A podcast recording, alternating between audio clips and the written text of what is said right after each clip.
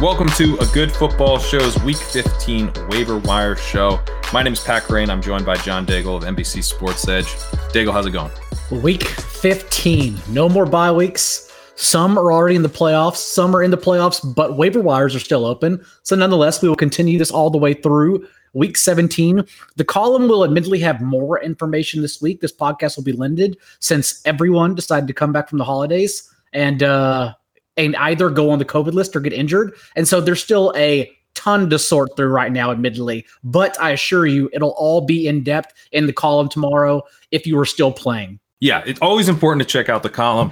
Uh, that's going to be, uh, I think, key spot for all of us updated context, particularly this week with uh, a ton of COVID positive tests, as you mentioned. But let's talk about Rashaad Penny, where we have something that actually came from gameplay. This guy looking pretty good, running for long touchdowns, maybe putting some distance between him and the other Seattle running backs going forward. Maybe Adrian Peterson not called up last week. That could always change. But what are your thoughts on Penny's role going forward and how valuable he is? Peterson wasn't up because he had a lower back injury, still dealing with that apparently midweek. We always want to take Pete Carroll's words with a grain of salt. So we'll see what happens. But nonetheless, Penny played a career high 57% of Seattle snaps with only DeeJay Dallas and Alex Collins behind him rushed a career high 16 times and thus delivered a career high 137 yards with two explosive long touchdowns. And so we would expect that to continue. It is admittedly a tougher divisional matchup this upcoming week against the Rams. But again, the waiver wires are so bare that it's just a priority pickup for this week. And then also beyond this week, again, we don't know Peterson's injury, but the Bears and Lions await in week 16 and 17. Like imagine the cards, the dominoes falling correctly, and here you are with mm-hmm. Rashaad Penny against the Lions. Uh, don't know what's going to happen production wise, but you've just drawn the nuts, and so you have to play him. So yeah, uh, Penny will be definitely the number one pickup this week. Of course, waiver wires differ. Remember, we still have to worry about Damien Harris's injury, Miles Sanders' injury, but overall, Penny should be the number one on your typical waiver wire. Agreed. Yeah, and and kind of exciting because of that schedule that that you just mentioned. I mean, even against the Rams, you could see the Seahawks trying to play kind of a run heavy game plan until the Rams probably forced them out of that. Yeah. Always. All right, let's talk Gabriel Davis. That's a more of an injury related uh, pickup, but he has played well when on the field. He played well last year when on the field. Now he might be in a bigger role with Emmanuel Sanders hurt. So, thoughts on Davis? Manuel Sanders, as you mentioned, knee injury and labeled week to week. So we did not expect to have him for a couple weeks at least. And upon exiting, we saw Davis come in and play a season high 83% of Buffalo snaps and accrue a season high eight targets. And he's scored in back to back games now and actually leads the Bills with six red zone targets and four end zone targets the past two weeks. That's how he's delivered. Uh, so now we are expecting him to play even more snaps because this past week in a game centric specific plan against the Bucs. they activated seven receivers. The moment we saw their inactives list, we knew what they were going to do the entire time, and it just made sense in that game plan. So now to think that the Jake Kumerow's, Isaiah, Isaiah McKenzie's are going to get healthy scratched again, and the Bills will just go with their typical four or five receivers, and Gabriel Davis will be on the field more. That's what we want since he's delivered every single season. Remember, seven touchdowns last year and that was with John Brown injured a majority of the season. Davis stepped right in and produced immediately as a rookie. So overall, a tremendous explosive pickup that I think can deliver wide receiver four or five numbers if you're struggling here with injuries or players on the COVID list at the end of the season. Yeah, and the touchdown equity, you know, maybe gives you a couple wide receiver three type of type of weeks out of him. I, mean, I think it's a pretty solid pickup this late in the season. That a guy that we are a little bit excited about, at least talent wise. So, mm-hmm. uh, not just a pure injury fill in the way we've seen with some of the Titan stuff, for example. What about deep cuts? This is going to be the quickest podcast we've ever done, by the way. uh, feel free to mention anything along the way. Again, it was a very busy Monday. 37 players put on the COVID list. So we're still sorting through all that to see the fallouts. Um, not to mention, we're expecting even more throughout the week. And now it just seems like even when you get your lineup set on Thursday, it doesn't matter by Friday. Uh, the Friday chaos reigns in horror. It's my nightmare every single week. And now we have two Saturday games every single week for the rest of the season as well. Um, so yeah, it's just going to be lots of lineup setting. But again, if you got this far, there's no sense in being tired right now. Like you made it this far, you have to keep grinding. To get the ultimate gratification. The bubble NBA championship is I always compared to. Like it just feels better because you outlasted every single other player and league mate. But deep cuts. Daigle, you know the season isn't going to get shorter from here. This is the new length of the season. So the longest season ever thing, it's it's just going to keep going. So I'd say settle in, in for, for the new normal. That's why the longest season ever again hashtag is pending uh, trademark right now. Uh, deep cuts, Myles Gaskin, Phillip Lindsay, Salvon Ahmed, all tested positive. We are not expecting to have them most likely.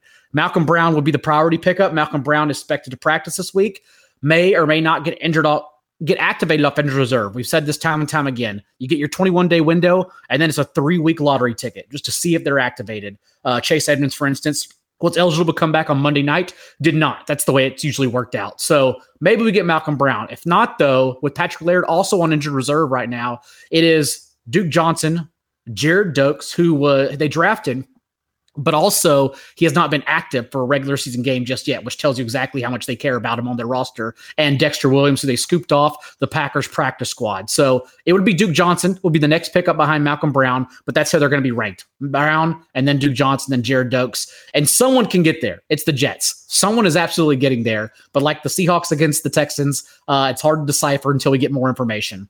Um, another wild one is that uh, Alexander Mattison, unvaccinated, tested positive, thus out for Monday Night Football. And we've seen it, every player react differently. Minnesota, even Dalvin Tomlinson, for instance, um, was out. I believe it was Dalvin Tomlinson or was it Michael Pierce? I think Pierce had the elbow injury. Uh, Tomlinson was out for multiple games on the COVID list, as have been several players. And if that's the case, and Dalvin Cook gets injured, um, there's only one way to go, and that is Wayne Gallman, who they scooped up off Atlanta's practice squad. So Wayne Gallman also a pickup a la Alexander Mattison, just to ensure you have Dalvin Cook's backup in case he gets injured on Monday night and Mattison isn't back for the week 16 game. Craig Reynolds led the Lions with 13 touches, led them in snaps, 46% rate, was their primary back, was explosive as well, averaging seven and a half yards per carry um, in a blowout over Godwin Igwebuike, they basically didn't even use Jermar Jefferson at all. I don't believe he had a single touch. And so, Craig Reynolds, if you're just desperate, you need a touch base RB3 4, just a guy to get out there so you don't take an egg in your lineup. Craig Reynolds will be the one. We could have Jamaal Williams back, right? We could have Jamaal Williams back, yes. Uh, maybe D'Andre Swift. I don't think so. Jamaal Williams, though, again, the COVID list reacts differently for everyone. I believe Williams was vaccinated, so I think we probably will get him back. And if that's the case, recall just two weeks ago, we saw Williams still lead with 17 carries, but Igwebuike was the one who ran 26 routes to Williams' nine as the garbage time third down back. So that's how I would assume it'd be again. But still, Craig Reynolds, it's week 15. Go pick him yep. up for all I care. D'Ernest Johnson, another one. We've seen Kareem Hunt now battling a week to week injury.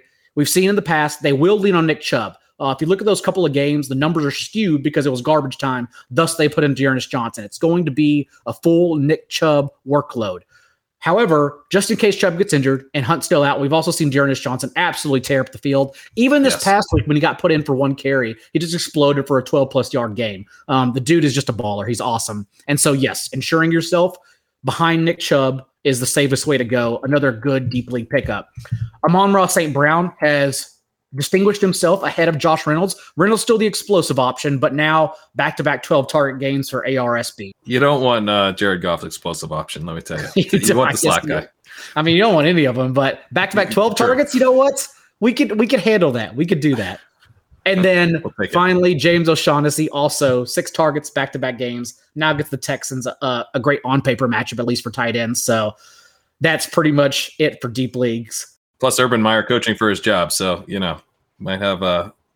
it's it's amazing that they were three and a half point favorites. Of course, the hook got eliminated immediately, but yeah, now they're three point yeah. favorites. But still, honestly, it's it's too much, right? Like they shouldn't yes. they shouldn't be favorites. I know they beat them in week one, but again, that was like the um.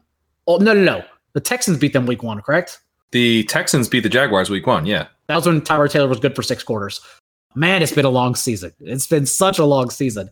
Uh, yeah, Jaguars three point favorites. I don't think they should be, but that's another debate for another show. Go Texans. Go Texans. Come on. Go Texans and Royce Freeman and Rex Burkhead, I guess.